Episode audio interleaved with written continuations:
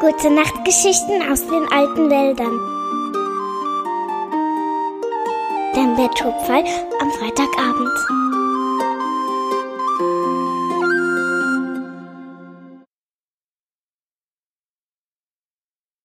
Gute Freunde. Das Eichhörnchen Fridor, die Bärenfamilie und auch alle anderen Winterschläfer in den alten Wäldern waren wieder erwacht und freuten sich darauf, einen ganzen Frühling, einen Sommer und einen Herbst lang mit ihren Freunden zu leben, zu lachen und lustige Spiele zu spielen.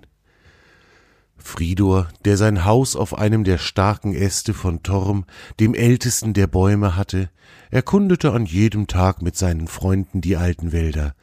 Immer wieder gab es Neues zu entdecken, und es gab spannende Abenteuer zu bestehen. In den Bergen war der Schnee des Winters geschmolzen und zu Wasser geworden. Dieses Wasser ließ nun die Bäche und die Flüsse in den alten Wäldern anschwellen.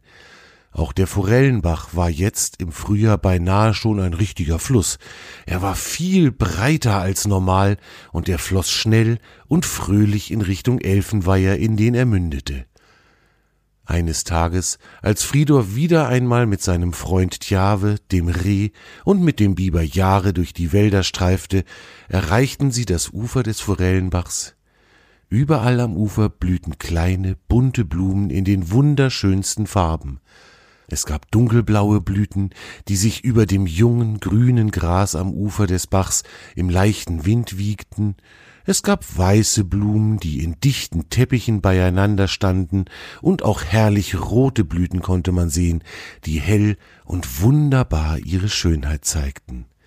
Fridor und seine Freunde setzten sich auf einen kleinen Grasfleck, der von der Sonne beschienen wurde.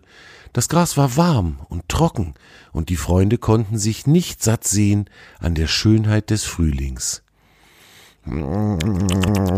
Wisst ihr, sagte Jahre der freundliche Biber, ich mag dann den Winter schon gerne. Da kann ich viel schlafen und ausruhen und muss nicht so viel an meinem Biberdamm arbeiten. Das ist schön. Aber wenn es dann Frühling wird, dann riecht die ganze Luft wieder nach Leben und nach Neuem. Das mag ich sehr. Könnt ihr verstehen, was ich meine? Tjave und Fridor nickten. Frido erwiderte, Erinnert ihr euch noch, als ich vor einiger Zeit mal versucht habe, mit dem Bärenjungen zusammen den Winterschlaf zu schwänzen? Ui, das war vielleicht lustig, aber als wir dann doch schlafen gegangen sind, da haben wir uns beide ganz besonders auf den Tag gefreut, wenn wir wieder aufwachen würden. Ich mag den Winterschlaf auch deswegen, weil es so schön ist, im Frühjahr zu erwachen und euch alle wiederzusehen. Djave schaute von Fridor zu Jahre und wieder zurück zu Fridor. Das ist doch lustig, dass drei so unterschiedliche Tiere wie wir so gute Freunde sein können, oder? Fridor schläft den ganzen Winter, Jahre baut Dämme aus Holz, und ich lebe mit den anderen Rehen zusammen, und wir helfen uns gegenseitig. Ich find das so schön. Stellt euch mal vor, ich würde nur mit Rehen leben und Fridor nur mit Eichhörnchen dann wüsste ich überhaupt nichts davon, wie man einen Wintervorrat anlegt und wie man Eicheln und Kastanien versteckt. Und Fridor wüsste nicht, wie man im Winter unter dem Schnee die kleinen grünen Blätter findet. Das wäre doch total langweilig, oder? Jahre und Fridor nickten heftig mit den Köpfen. Sie konnten es sich nicht vorstellen, wie es ohne ihre Freunde wäre. Dass sie alle unterschiedlich waren, machte ihre Freundschaft doch überhaupt erst so schön und so wertvoll. Und mit dem, was wir alles können, können wir uns gegenseitig helfen, ergänzte Jahre. Sie saßen eine Weile still nebeneinander, schauten den ersten Bienen zu, die damit begonnen hatten, von Blüte zu Blüte zu schwirren, und sie freuten sich darüber, dass es so schön warm war. Plötzlich drehte Fridor den Kopf und spitzte die Ohren. Er glaubte etwas gehört zu haben. Jahre und Jahwe schauten ihn fragend an. Ich hatte gerade das Gefühl, ich hätte einen Vogelschrei gehört, sagte Fridor erklärend. Vielleicht kommt ja Koro wieder zu uns zurück. Koro, der Adler, lebte seit einiger Zeit auch in den Wäldern. Er hatte seinen Adlerhorst in der höchsten Spitze von Torms Baumkrone gebaut, und dort lebte er nun. Im vergangenen Herbst war der Adler allerdings zu einer großen Reise aufgebrochen. Das machen wir Adler manchmal so, das liegt in unserer Natur, hatte er damals erklärt. So war Koro nach einer langen Verabschiedung in die Lüfte aufgestiegen, hatte sich in großen, majestätischen Kreisen immer höher geschraubt und war schließlich als winziger Punkt am Horizont verschwunden. Fridor war damals sehr traurig gewesen, denn er mochte Koro sehr und er unterhielt sich gerne mit ihm. Das Eichhörnchen lauschte weiter angestrengt in die Luft, und nun wurden auch Tjave und Jahre ganz aufgeregt. Es schien wirklich so, als könne man aus weiter Ferne noch ganz leise und schwach einen Adlerschrei hören. Schnell machten sich die drei Freunde auf den Weg zu der Lichtung, auf der Torm, der älteste der Bäume, stand. Fridor kletterte in Windeseile an Torms mächtigem Stamm hinauf, bis hoch in die höchste Spitze kletterte das Eichhörnchen, um von da aus besser sehen zu können.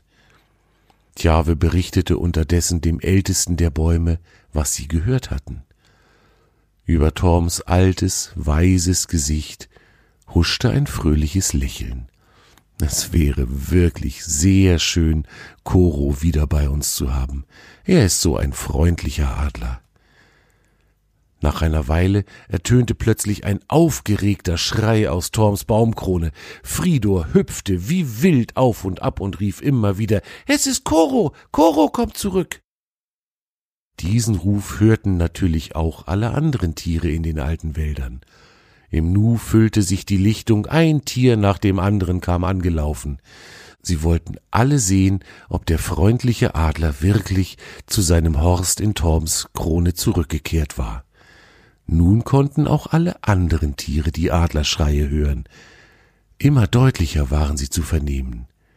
Schließlich konnte Fridor am Horizont weit im Süden einen winzig kleinen schwarzen Punkt erkennen. Der Punkt wurde langsam größer und immer größer, aber es dauerte noch eine lange Zeit, bis aus dem Punkt langsam eine Form wurde, die aussah wie ein Adler.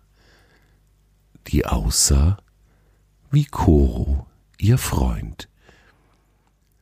Fridor kletterte an Torms Stamm hinab und vollführte auf der Lichtung einen wilden Freudentanz. Dabei sang er immer wieder Koro ist zurückgekommen.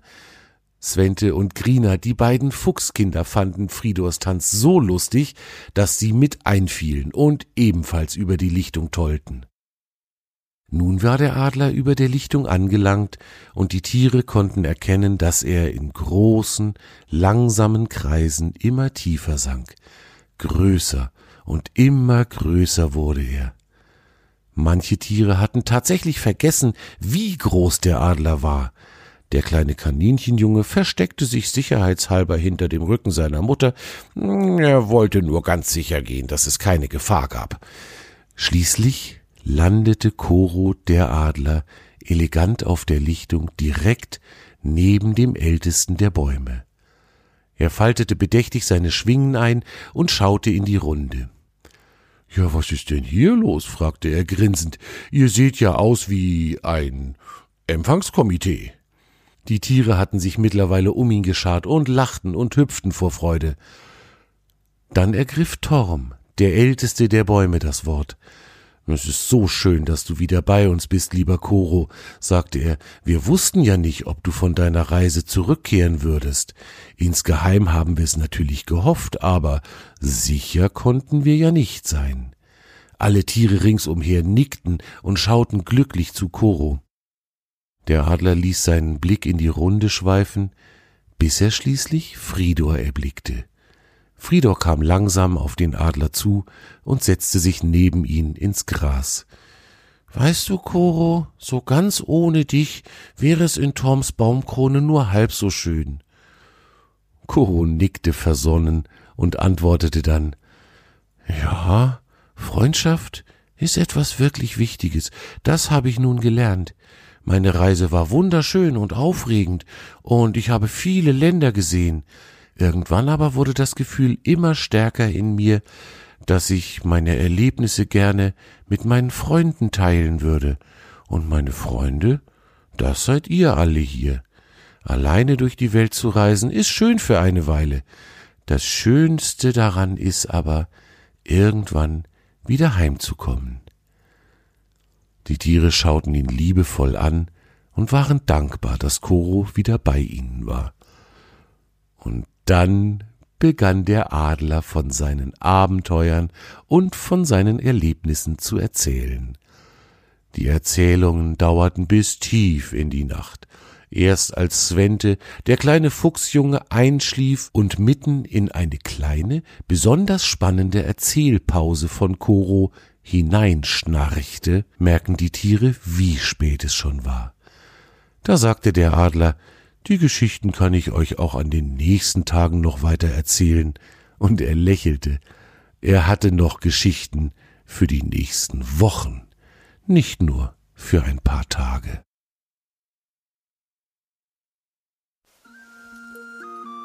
Das war deine gute Nachtgeschichte aus den alten Wäldern für heute. Torm und seine Freunde wünschen dir eine gute Nacht. Schlaf gut und träum was Schönes.